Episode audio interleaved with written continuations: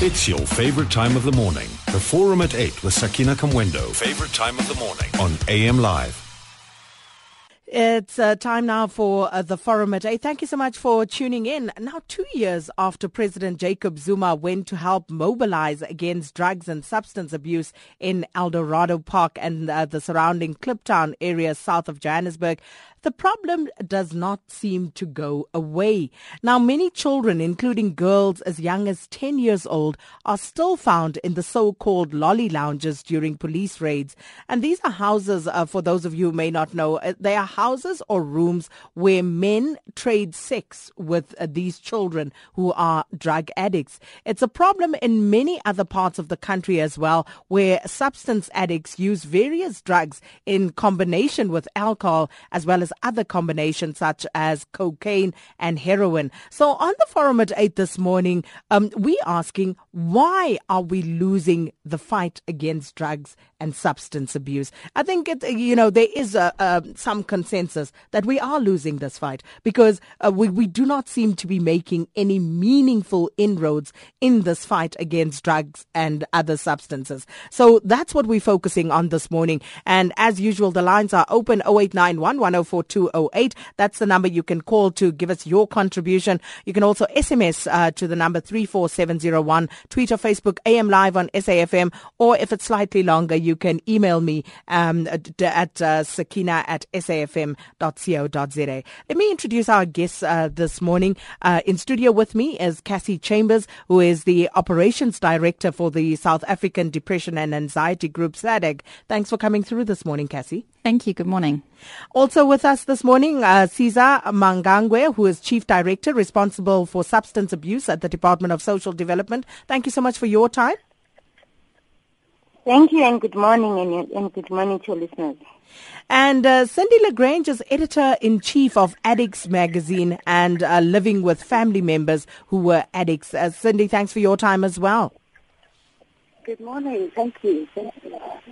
Now, I'm going to start with you, Cassie. You know, th- th- just to perhaps paint a picture for us. Um, uh, you guys, you know, constantly doing research into uh, the problems uh, that people face with uh, drugs and other substances.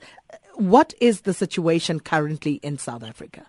Well, when we look at it from SADAG's perspective, we run a 24-hour substance abuse helpline. So we get many calls every single day from families, addicts, people who just feel so desperate. Where do I go? What do I do? So what we're seeing from people is that there are not enough resources. They just don't know how to get help. There's also a very high relapse rate. So people can go to a number of different rehabs and still be abusing. I think what we're seeing in society at the moment is that there's definitely an increased use of substances. And interesting from our press conference yesterday where we had some really top experts that came to speak about substance abuse and the state of substance abuse in the country, the alarming stats is the increase in heroin use. It's very cheap to get on, on the streets, but it's very destructive and it destroys entire families and communities. And I think that's where we're concerned about is we need to be taking this a lot more seriously also highlighting the resources that we do have available and letting those people know that are suffering, you know, who are, whether it be family members or even parents who are locking themselves in their room at night so that their child doesn't come in and steal the last TV or mm. their car keys.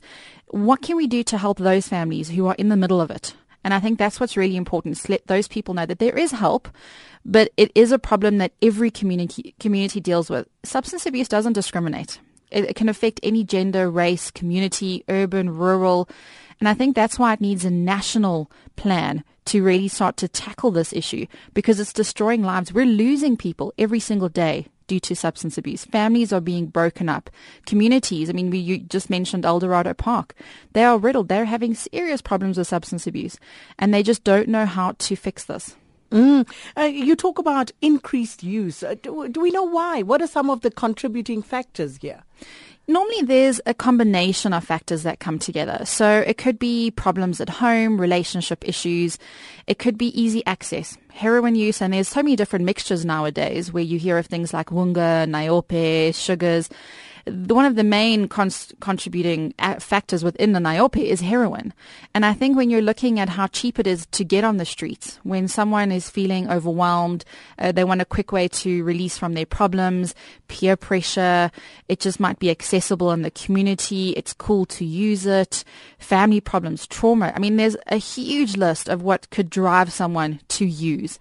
The scary thing with taking something as serious as heroin is it's very addictive and it can destroy you. And your body becomes uh, where you start to crave it. It becomes dependent on it. So you want more and more is not enough until the next hustle. And I think that's where it becomes this vicious cycle. The more you use, the more you need. Therefore, you lose everything. You break relationships, families, there's distance. No one wants to help you anymore. You're stealing. You're turning to crime to feed your addiction. And I think that's where the, the vicious cycle comes in. The stigma as well around substance abuse is that society still sees it as a, a social ill. You know, mm. you, you choose to become an addict and yes, you may choose to take that first hit or that first uh, hit up. But the scary thing is that this is a real illness. It's a real disease. When you are addicted, you are still a person who has a medical problem. And that's what we need to do is that it needs medical treatment. You can't just say to someone, oh, stop using. Stop immediately now. We're going to refrain from having any kinds of sub. Your body has become addicted to it. It needs it. It's changed the way your body functions. And that's why even yesterday at the press conference, we were talking about medical assisted treatment to help people who have severe addiction as a way to give them any kind of hope to beat this horrible thing, drugs and alcohol. When you say heroin is cheap, how much is cheap? It depends. At the moment, it could be anything from 20 to 30 Rand for a hit. Um, nowadays, also the mixtures, you could make these mixes like nyaope in your own house. Um, Tik is also something that you can mix yourself. So there's all these other combinations, whether it be ARV medications, mixture with weed or, or marijuana. There is so many different formulas out there, but normally it could be anything from 20 or 30 Rand for a hit. Uh, Caesar, um, uh, um, Cassie talks about, you know, um, uh, some of the things that we need to do, um, you know, uh, where people will need, uh, for example, medical intervention. But she says it doesn't discriminate, and I guess it's all good and well um, on the level of affordability if you come from a well-off family. But when it comes to poor families, I mean, um, th- th- there's just a serious lack of facilities for people um, who find themselves or members of their family or their children addicted. So, and from the part of social development, you know, um, what sort of interventions have you come up with? Thank you. Let me start by saying, yes, indeed, uh, we government is making all attempts to win the war against uh, drug abuse and alcohol abuse. As a result, a cabinet in 2010 has established an IMC, which is an interministerial committee, to look at or combating the substance abuse. It is led by our Minister, uh, Social Development, Minister Bathabile. We have come up with a program of action, and the program of action outlines various interventions that we are doing, not only as DSD, but as, as, as, as, as interministerial committees, which is various government departments. For instance, um, we, as, a, as a department and as we are leading we have come up with the education and awareness campaign called Ke Moja I'm Fine Without Drugs. It is really a campaign where we are targeting young people, teaching them about the harmful effects of, of, of substance abuse. We are also training Ke Moja ambassadors, which is also young people in schools to really mobilize communities in schools and really take charge of what is happening in schools. And then in terms of treatment, we are aware that treatment is a challenge. Uh, it's not easily accessible because of some of the private treatment centers are quite expensive. So as government, we've got seven public treatment centers. We are trying to uh, uh, uh shorten the, the treatment program so that more more people can access the treatment program. Furthermore, we, have, we are also building four additional treatment centers just to make sure that we increase more access to treatment. We are also looking at the outpatient as well because treatment is not only in inpatient but as well as outpatient where we are working in, in collaborative with health to look at the, the, the outpatients that are, are existing there. For instance, the hospitals dedicate a certain unit where we'll be able to treat uh, uh, people that are addicted to substances. And we are also doing social mobilization because, yes, indeed, like my colleague has already said, the issue of the challenge of substance abuse is not only for government, but it's also a challenge for communities. We are saying mm. communities need to understand what is happening, take charge, because these things are happening in communities. And again, we are also looking at parents. We are saying we cannot only empower children in schools, but it is also important for us to work with parents to empower them, teach them about the signs and symptoms of a child who is drugging, what is it that they can do while they can still save their child before the, the, the situation has, uh, is progressing. So there are various things that we are doing as government, including the DTI. Right now we're working with DTI to look at the policy on liquor. I'm sure you are aware of mm-hmm. it. It's out for public Yes, we are looking at it. That policy tries to cap the issues of liquor abuse. We are looking at reducing the trading hours because the more we op- we have access to, uh, to, to, to alcohol, the more people are addicted to it. So we are looking at that as government. We are also looking at, uh, you know, removing the liquor outlets as well as the taverns in, in next to schools as well as uh, places of worship. All those are attempts by government. We are also looking at the Department of Health. We are also looking at the bill which is going to restrict alcohol, uh, alcohol advertising. So all those are attempts from government side to really uh, deal with the issues of uh, substance abuse in the country. And Cassie, you wanted to respond to that? I did. I wanted to to add to the fact, you know, we've again, as an NGO, being the South African Depression Anxiety Group, we have to partner with entire communities. And we've also partnered with the Department of Social Development. There's a partnership between SADAG and them in having this 24-hour helpline, which is incredibly important. And over the last five years of running it, we can see that more and more people are accessing that help. And I think one of the projects that we've done in the last two or three years is setting up support groups in communities, exactly what uh, my, my colleague has mentioned with working into communities. It's bringing back this issue that it's on grassroots level. You know, yesterday there was a really nice saying, you know, from the pavement to the shack to the clinic to the home. And I think that's exactly what needs to happen. And through the support group project that we've been doing with the Department of Social Development, we have 112 dedicated substance abuse support groups in communities around the country to offer that link. You know, so many people feel so overwhelmed, especially families mm. and communities. How do I even start tackling this big bad thing of substance abuse? working with a support group leader who's got partnerships with the clinic because they would need, need some treatment. Um, they would need to be assisted, maybe even medically assisted treatment. They need to work with the police. Often families have to lay charges against their children. So having these important people in the community again is so important to bring it, you know, it, it takes a village to raise a child, but it takes an entire community to have to tackle something like substance abuse. And I think there's a lot of projects that are in place, a lot of interventions. You know, earlier mentioned the, the school talks, um, the school programs, awareness campaigns.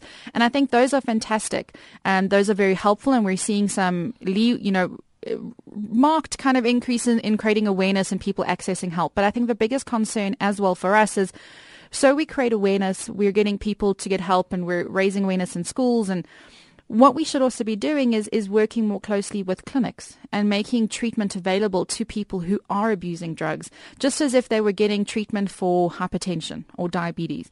It's also to make sure that those people have access to that treatment as well. Mm. And, and, and obviously it's that access that usually, uh, you know, poses some obstacles that is a barrier. And um, not just ap- uh, access to uh, physical facilities, but access also just to information on mm. where to start. And, and, and and uh, when people are listening now, those who are listening probably, you know, facing this sort of problem now, Caesar, where do they go? How do they know where they can access this information? Um, like we, uh, one of the things that we, the strategy that we came up with is to strengthen the local drug action committees because we believe that the local drug action committees, our eyes and ears, I mean, they are there in the community. They are the ones that knows who do what and where, you know, what are the, the, the community issues that are out there. So we are really going out in communities and say our starting point is to strengthen the local drug action committees who are going to ensure that they link people with the resources. Since they are working for they are in the community and they are in you know they are in touch with us it's easy for them to actually mobilize the resources for those communities just like what is happening right now in El, Park. The people that have led the intervention yesterday it was the local drug action committees. They are able to mobilize the resources and say here are the treatment centers that you need to access. This is the information the programs that you're talking about the government programs they make sure that those programs they actually find space in their communities. So it's very, very important that each and every community must have the drug, uh, the, the, the, local drug action committees. We are doing whatever that we can to start those communities, look around, give them resources. For instance, talk to uh, municipalities to say, give them, you know, the space, give them a room where they can meet on a weekly basis to have meetings, strategize, uh, you know, uh, and make sure that whatever the information that they need, we, we, we, we give them that information and they will be able to pass it through to communities. So really our, our intervention now is to work with those local uh, structures to make sure that we increase access to information. Mm. And then, you know, the impact on families, because as um, Cassie was saying earlier, it's not just the user, mm. um, you know, who finds themselves in trouble and having to deal with not just uh, the addiction itself, but also the stigma mm. um, that people face. And uh, Cindy, I mean, you have a very inspirational story to tell. Um, you know, so so so maybe uh, choose the one that you want uh, for us to listen to this morning. Um, yeah, I think this is um, uh, from what I've heard, and and I think there's wonderful, wonderful work and wonderful inroads being made at the moment. And from my personal side, um, I've just really been dealing and living with addiction sort of in the home most of my life, but more predominantly for the last 16 years. Um, both of my brothers were heroin addicts, so as you can imagine, it's not it's not the easiest sort of thing to face. I personally believe that um, addiction is a family disease, and when I say that, I mean it has an impact on not just the addict, it has an impact on everybody that surrounds the addict because it becomes a behavioral disorder, um, if I can put it that way. So it's not just that it's affecting the mind and the craving and all those things that come with it. You know, when you run out of money for rehab and things don't work, you know, you, your life changes, the addict's um, behavior changes, and, and you're going through things like um, petty theft, to, you know, being locked up for, for small things, because they've got a feed habit all, all of the time, you know, and it, it has a direct impact on the family. Um, you know, it's, it's difficult because I think at a certain point, especially in the beginning years, um, as I say, I've been through it for 16 years, and in the beginning, you really don't know. You don't know what you're dealing with. You, you, you're looking at this person that you once knew, you know, and and suddenly there's someone else. You're seeing the same face, but the whole profile is changing because this person is now using drugs and is, um, you know, disappearing for hours at a time, and and it, it becomes incredibly chaotic. And you, in in yourself, being the family member that is affected, you become sick to a certain degree because you look at this person and you think, you know, you hate me. How can how can someone who says they love me do the things that they do and and and you know steal and and fight and and, and, and put drugs into their system and, and kill themselves because that's, you know, essentially what we're doing is we're watching these people kill themselves and um, I, I don't know how to kind of get to my point here. It's, it's, it's incredibly difficult. But as the years go by and you go through private rehab facilities, you go through the system, you start to learn, you start to see, you know, what addiction itself is, what it does to the person. And as I like to say, eventually you start to see beyond the addict, you know, beyond that person that the drug has created. I mean, in my own personal experience, it was, oh, it was horrific. You know, I would think, I, I don't know what happened to this guy. You know, did he, did he just wake up one morning and say, you know, I'm just, I'm here, I want to just mess up everybody's lives, I want to mess up my, my own life, and I don't and I realized that it was also vastly an environmental disease. So, it, you know, that plays a part. You know, something traumatic has happened at some stage in your life. And it's sort of, you know, as Cassie said earlier, you know, what caused the person to take that first hit or that first whatever. Um, at the end of the day, something happened the brain doesn't function in the same way, and they start to use these things. And the makeup of the brain has now changed completely, and you're dealing with a different person. And it's so difficult because you've got to learn. You've got to gain sort of knowledge, you know, what is it that I'm dealing with? And I think that's been our greatest help, um, especially with heroin addiction, um, looking at this person and saying, look, my brother, uh, I can't handle what you're doing. You've gone the whole tough love sort of route and this route and that route. And it hasn't worked. Nothing has worked. The system has largely been against us, and I don't think it's because the system wanted to be against us. I think that we don't always know the devil that we're dealing with. And once we gain sort of knowledge and power, well, it empowered us, and then progress happened from there, you know? Mm. And it's, it is, it's, it's a very, very difficult thing to deal with. Certainly is. And of course, we'd love to hear from you as well. We, we, we're trying to find out, we're trying to establish why it is that we are losing the fight against drug and substance abuse in South Africa. And um, uh, speaking uh, to uh, Cassie Chambers, who is uh, from um, SADAG, the South African Depression and Anxiety Group, also um, Caesar Magangwe, who is uh, from the Department of Social Development and editor of Addicts magazine, and a family member uh, who has lived with addicts um, is uh, Cindy Lecranci, our Lagrange, and uh, these are our guests this morning. So let's hear from you. You know, why do you think we are losing this battle? And to kick us off, let me read some of the messages that have come through. Uh, Kulu says civil society must invoke the spirit of the 80s and lead the community in fighting the scourge of drugs in South Africa. And and and, and uh, off air, Cassie was making this point that when you look at, uh, for example, what happened in Soweto yesterday mm. uh, with the fire truck being burned and, you know, um, uh, some of the uh, fire, uh, the, some of the um, uh, officials being stoned there, mm. why can't society turn mm. on drug dealers given the devastation that they are sowing in our communities. And maybe we can talk about that as well. Uh, Clever Black says, We are losing the battle because members of society have lost hope. Restore hope and things will improve. Norman Moyo says, The heartbeat of a nation is its moral values, and our social moral decay is indicative of a church in disarray, um, and, and we need to inform morality. John Tane says, uh, Society society has lost uh, moral values, selling drugs that are killing our own future leaders, knowing it is wrong, and we do this all in the name of self-enrichment. Uh, Nombongo says, um, is it xenophobic to expel foreigners convicted of drug dealings? Um, Monty, um, haircut containers at Westbank, uh, they rank uh, at the rank there, they deal openly. And I think this is becoming more and more of a norm where people are openly dealing in drugs. And uh, obviously, because there doesn't seem to be any real consequences to these actions. Samgelo says uh, substance abuse is worrying um, uh, the youth who drink from Monday to Monday. They don't even see it as a problem. Alcohol, we'll touch on that again. Um, 12th uh, of August, King Damane says, uh, but your guest can't dispute the fact that getting hooked on whatever a drug is a choice. It is a choice. And Bonga in July says, um, if there were substance abuse Olympics, South Africa, especially Cape Town, would bring a lot of gold medals home.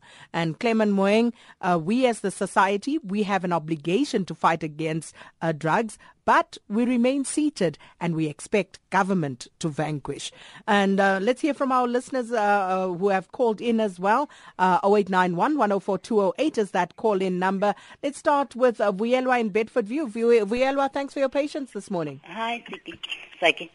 The reason we cannot win the fight is not only about drugs, it's everything. Everything. Crime, illegal immigrants, and building hijacking. Our father-in-laws in the parliament, they came into power, they changed the previous system, was set up by the white men, of which it was working. Countries protecting their citizens, they've got tough laws, they've got no sympathy. Like Malaysia, before you land, they will announce, you've got drugs on you, it's a death sentence. Saudi Arabia, you kill, you go. But in our country, we've got some police worried about more lining their pockets rather than saving our country. Soldiers, police, metro police, home affairs, they need to work 24-7. I'm telling you to clean the street of this country. We've got a problem here. You go to Windsor, you buy drugs like you're buying fake cakes on the street, and the police they don't do fuck all about that. My, Oops. okay, my language. Watch the language. Intake is to re- employ more white people, no more blacks, the behavior will be changed. You know yourself. Okay, thank you so much, Vuyelwa in Bedford View. And just a reminder to everybody else, uh, you know, let's watch our language as we conduct uh, this discussion. Ismail in Durban, good morning. Hi, good morning.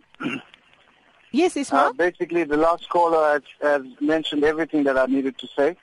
I've also been into drugs. I started at a very young age, at about 12 years old, and uh, struggled with it for a very long time. I even relapsed after 10 years, but I managed to stop without the uh, rehab. I sort of pulled myself together. I just want to make a point that uh, those people that are taking drugs, they actually do not want to do this. It's only it, it, they only realize it once they are in it that this is what it does to you.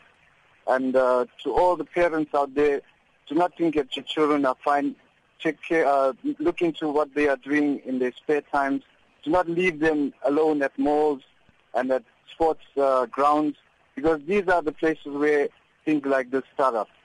The other point I want to make is these uh, substances are obviously coming through our borders. We need to tighten up the border controls. And uh, the, the disappointing part about all of this is that there are so many arrests that have been made where people are caught with drugs millions and millions of rands worth of drugs, but uh, they are free. They are still on the streets and they are still dealing and enjoying everybody else's money. And uh, I think that something should be done about this. How is it that somebody gets caught with drugs and they're still free to roam around? Thank you. Thank you so much, Ismail in Durban. Anonymous, you're also in Durban. Good morning. Anonymous? Okay, let's go to Dr. Andrew Robinson in the Northwest. Good morning, Doc. Hello. Hello, Sakina. Yes. It, it's anonymous in Durban. Oh, um, welcome. Uh, so, um, thanks very much. Um, I, I've been keen in Sable for 12 years.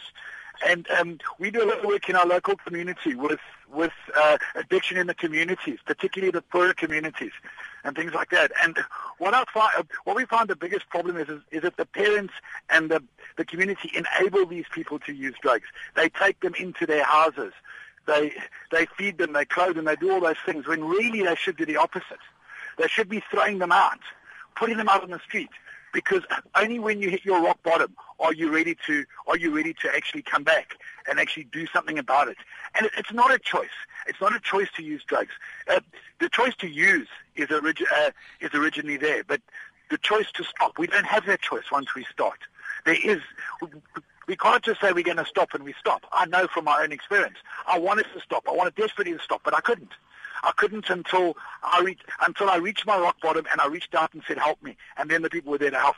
It, it's got to be willing. You can't force, unfortunately. I'd love to take some of the addicts, hold them down, and and force them to stop, but you can't. It's just, and it's going to be there. There's nothing we can do to fight it. All we can do, all we can do is is is try and help the next addict. That's all we can do. Anonymous, thank you so much. And, and that is sobering, uh, advocating for tough love there. Mm-hmm. And, and you can't help but think of, you know, the people you see on the streets, uh, who sniff, you know, glue and all sorts mm-hmm. of other things that they get their hands on. Imagine that, you know, being one of your family members, mm-hmm. if that is one of your children, you know, I, I, I don't know, tough love, but you know, uh, do we have it in us to actually do that? Uh, Dr. Andrew Robinson in the Northwest, good morning. Good morning. Um, thank you for, for this opportunity. I'd just like to uh, share what, what, I learned from the International AIDS Society conference, which was held in Vancouver just last week, where there were two key presentations which showed how there can be success in combating um, drug, drug use and drug, uh, drug addiction. And um, what hasn't been mentioned is the link with drug abuse and the HIV epidemic. In British Columbia, Vancouver, in the 90s, I had the highest um, rate of incidence of HIV linked to drug abuse. They had a real problem.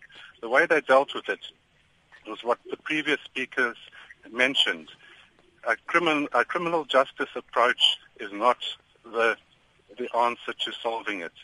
Um, people that are addicted to drugs have a medical problem. They are ill.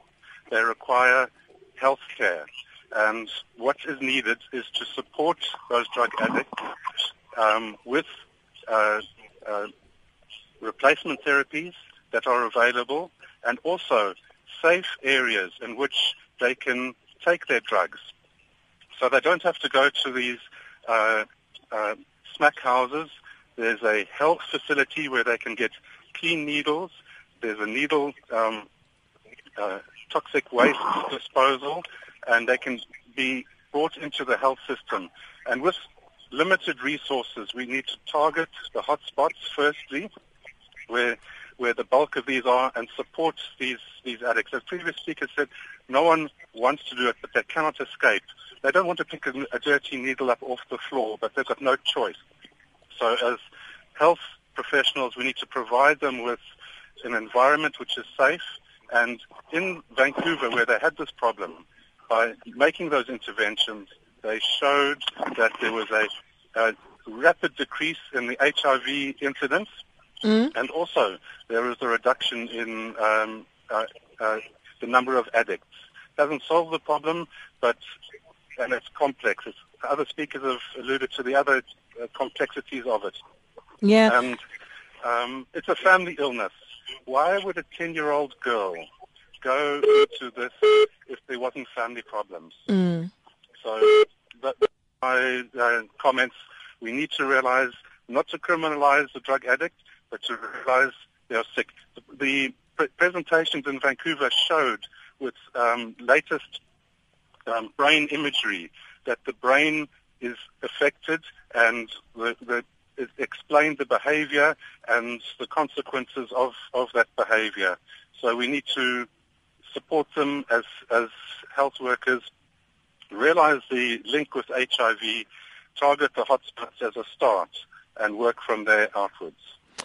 Dr. Robinson, thank you so much uh, for sharing that with us. Uh, uh, you know, uh, really useful. And, and of course, you know, it, it, speaks to the approach that we as a country, as a nation take towards this particular illness, this problem that we are facing. And um, yes, at the moment, it does seem as though we are reacting to what is going on. But um, obviously, we need to come up with a more comprehensive approach, a policy position in terms of how exactly we are going to approach this problem. Mossel Bay, good morning. Hello, how are you? Well, and you? I'm good. I'm good. Actually, I um I have a question, and uh, uh, it, this is a very interesting um, uh, issue that we're tackling. But there's actually um, a lot of uh, ways that we need to look at it. You know, um, firstly, we have um, the alcohol industry supporting, say, sports, which is promoting a good thing, whereas it's something that is very addictive and it's bad for people's health. And then we've got drugs which are sold to people, and then, well, they create uh, addicts. But then the question now is, how are we going to stop this? We need to look at it in a, in a, in a sense that we need to stop the fire from the source, not from top. You see. So now I just want to know how how how are they or how are you guys gonna stop this? What what is it that you you, you have in mind? Because you need to stop it from the source. Because it doesn't mm-hmm. help if you're gonna try helping people to get healed, whereas we, the source still continues to supply.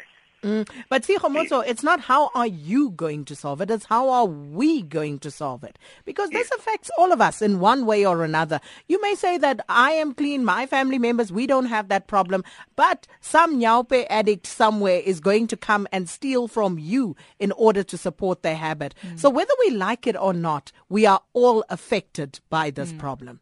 But thanks so much for your contribution. Sig in Randburg, good morning. Good morning. Thank you very much. This is a major issue because our little children in primary schools are being cor- uh, corrupted with drug uh, addiction. In primary school, I ask you, mm. throughout the Western Cape probably, and and we have police uh, uh generals who who grew up in Bonteheuwel and who knew every drug dealer and who failed to arrest them. In fact, they arrested uh, uh, Helen Zille when she was pointing out the drug dealers.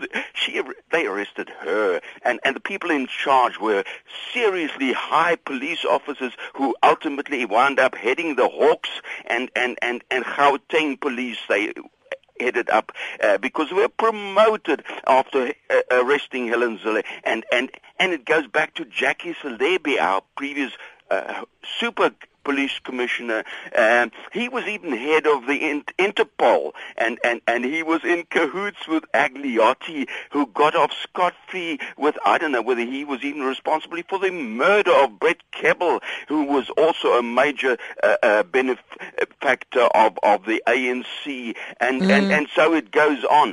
Uh, uh, the corruption runs right into the top of our government, who absolved Jackie Selebi, and who keep on uh, uh, crooked police commissioners go. And at present, we've got the Western Cape where it's worst, where Manenberg is, is going to the dogs. They, they, we've got a police chief there called Lamoer, uh, and and guess what? He's been uh, he was supposed to be investigated um, for being in cahoots with a drug dealer, and and and he was informed about it. He uh, the, the the investigation was leaked by the head of our police uh, uh, Riah Phiyega, uh, I ask you. Okay. so what hope is there when, when it goes right to the top of our political elite? Ah, there goes Sig. Um, and, and, and again, Sig, um, I hear everything that you are saying, but it starts with you and I. We need to make the difference. We live in the communities. Our children go to these schools. And, you know, when you think about a 10 year old you know, being a drug addict. I mean, how can your heart not break? You need to be heartless. I mean, uh, um, from a SADAG's point of view, you know, uh, the youngest addict that you've ever had to deal with? Yes, I mean, over the years with, with running the helpline, our youngest addict that we've had to um, actually get arrested and, and get into a rehab facility was also an addict and dealing at school, was seven years old in Durban. So this is not something, and that's one that we're aware of. This is happening across every single province, every community.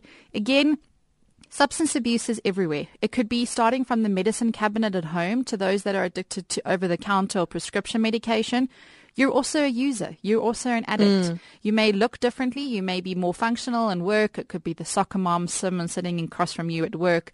However, you're still an addict. You're mm. still affecting society versus those people that are living on the street who are just hustling for the next hit. I think substance abuse is something that affects every community. We're not, uh, you know, discriminated against. Everyone can be affected. And I think it takes everyone to be involved in order to tackle this. You know, we, we can't sit back and wait for the government to do something or for a new program to come into place or for the corruption to go.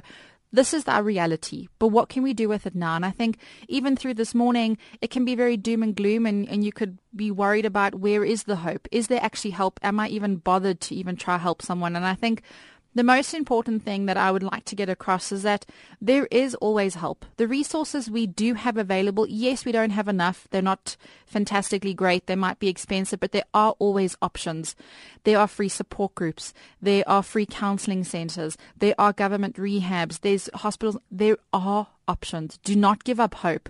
If you are using and you want to stop, please call a counselor at SADAG. If you are a family member who is concerned about someone, don't wait for something bigger to happen. You have the power to fix this or to start getting help today. And they can call us on our toll free number 0800 12 13 14. It's a 24 hour toll free helpline. If they don't have enough airtime or access to a landline, they can SMS us and we will call them back on 32312. 32312. Yes. Uh, that's the SMS, and, and, and you will be called back. Um, because I've got, um, you know, a tweet here. Um, I've just, uh, since we started the show, been tweeting back and forth with uh, Natim Lochwa. His first tweet um, this morning says, um, Aish, I also have an alcohol problem. Mm. And I asked him, Are you getting help? He says, No, I'm not getting any help. So I asked, Do you want help? And he says, Yes, I would love to get help because this thing is bad and it's costing me a lot. And I will be glad if I can get some mm. help. So maybe we can reach out, uh, you know, to Nati after mm. the show. And, you know, if we are able to help one person mm. this morning, then it wasn't in vain. But obviously, we want to look at more ways mm. of coming up with um, comprehensive approaches, mm. comprehensive strategies and policies to deal with this problem. Um, uh, Caesar, you know, um, uh, many of our listeners also pointing out the issue of alcohol and alcohol addiction and the role that that plays um, as a gateway drug in some instances to harder substance abuse. Yes, indeed. That is why we are Okay, uh, Caesar, I'm not sure where. Uh, there's something wrong with the line. You sound very far away. We can barely hear, barely hear you. Can you hear me? Um, better Hello? now. Yes, Can yes, yes. Yes, yes. I think yes. I agree with you that uh, alcohol it is a gateway drug because um, it is an acceptable drug. It's socially acceptable, and that is why we are having so much problems. But what I want to say is that as as as I was listening, people are talking about we need strategies. We do have strategies. For instance, we have the National Drug Master Plan that speaks about uh, demand reduction, harm reduction, as well as supply reduction, which is talked to police and, and, and illicit trafficking. So what we need is really for us to strengthen what we already have because to reinvent the wheel is not going to help us. We do have the policies in place. We do have the, the, the political will to tackle the issues of substance abuse. All what we need is that substance abuse, it has to become everyone's business. For really for us to really make inroads and win the business and win the war. But but but the reality is that um, you know any plan, any policy is only as good as the implementation thereof, and what has been done in this regard. Because if this is what the general public is saying, it means that those policies have not filtered down to the ground. The policies have been, uh, you know, slowly they have been implemented. I mean, we, for instance, the Gauteng. The Gauteng is one of the provinces that is really challenged with the issues of substance abuse. And there's quite a number of things that Gauteng has done. If you look at all the programs that we spoke about, there's quite a number. But it's just that not everybody is on board. This is what we are saying. We are saying that is the challenge where it is. If we can try to make sure that everybody is on board, whatever that we are doing, all these uh, pockets of excellences which are in various communities, they will be able to spread across and cover the entire province as an example. Then they will, will see better outcomes. But at this stage, it is not everybody's problem. That is why not everyone is on board. So that is our appeal. That's why we're appealing to our parents, we're appealing to community structures, we're appealing to churches, we're appealing to everyone to say if we can all get involved in one way or the other, no matter how small it is, we will really make a, a progress in terms of dealing with issues of substance abuse in the country. And uh, Cindy, let me bring you in very quickly. Two questions I have for you. I want you to respond um, to what one of our callers was saying about uh, Tough Love Anonymous, and also, do we know where the drugs are coming from? You know, where do they come from actually? okay, um, just, just in terms of uh, of tough love, I, th- I think I got cut off at a certain point. I'm not too sure what was said, but um, you know, as far as I'm concerned, you know, we- we're having a lot of discussion here around moral issues and what is the government doing and, and what is in place. And I think if we bring it back down, we've got to bring it back down to basics. The system can seem completely against you, and we are always looking for someone else to solve our problems. Um, and, and as Cassey said, it does. It takes a village. Um, I know what it feels like. We've, we've been down this road. The, where the drugs are coming from is a completely another story. I mean, I don't know which countries are bringing it in. I do know it's on every single street corner. You might not, they don't wear stickers on their heads that say, hi, I'm a drug dealer, but every addict knows them. And, and your, your kids are at risk. We're all at risk at the end of the day. But I think there's a, and I can't say who said it, but it begins at home. It begins at home when we start to realize the problems in our own home and we say, okay, we have an addict. What do we do now? Let's understand what this problem is. Let's research it.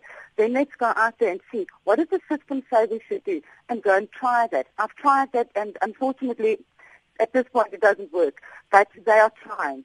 Let us go further than that. Let's reach out, remove the stigma mm. completely. Let's say, you know what it is? It's, it's in the beginning. It's such a shameful thing. Oh my goodness me! There's an addict in my house. What's going to happen? I have children. What are people going to think of us? Because you know there must be some glitch in our system. The DNA is not nice, and it's you know there's something wrong there. But the bottom line is start here, fight. And I don't mean physically going out into the street and saying, there's a problem, there's an illness in your home, go and ask the questions, make the phone calls. You know, SADAG is there. Go and get some advice. Mm. If, they, if they can offer you a direction, they will. We don't know where these drugs are coming from, but I can tell you they are everywhere. They're in the primary schools, in the high schools, on every street corner, and you cannot see it. You know, it's, Okay. nobody wears a badge. Yeah. I just want to take two quick calls here, but um, uh, Lloyd Thomas agrees with you, and he says the problem is drug supply, and it is, of course, everywhere. Mapule in Durban, good morning. Uh, good morning. Can you hear me? I can hear you clearly. We don't have much time, though, Mapule. Okay. Yeah, I'm a primary health care nurse, and I appreciate what CESA and the, uh, the government is doing. My problem is we don't have enough uh, government uh, facilities whereby we can refer these kids when they come to our facilities in clinic. A kid will come over and telling that they want to stop. And then when we send them to the referral hospitals, they will be sent from pillar to pole. Mm. Nobody will have them. That's the problem. If only there will be policies and facilities whereby they will tell us if somebody comes and wants to stop, refer them to this particular place whereby they will be helped. Then I think we will win this war. Thank you so much, um, Mapule. Uh, Zizi Kodwa, good morning.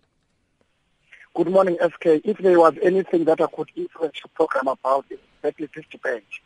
Because I think it is killing the fiber of our society, the future.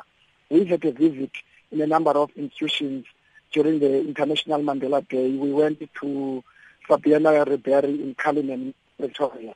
The gravity of the substance abuse, just how much it's destroying Pretoria, areas around Pretoria it is amazing. For me, it's not about how many institutions you could have in terms of rehab centers, but it shows that there's a collapse of family unit. If in that institution, for an example, you have an addict that is nine years old, can, can you explain it? Where is the family? I think the emphasis for me, among other things, is got to, to resuscitate the institution or the family unit because if a society has got a complete collapse of family unit, can build you can build as many correctional services center, you can build as many rehab center, but if you don't have a, a strong family unit, you are not resolving the problem. Well, thank you so much, Azizi Kodwa, and everybody else who contributed this morning. It's nine o'clock. It's time for news with Kumbuzile Tabete.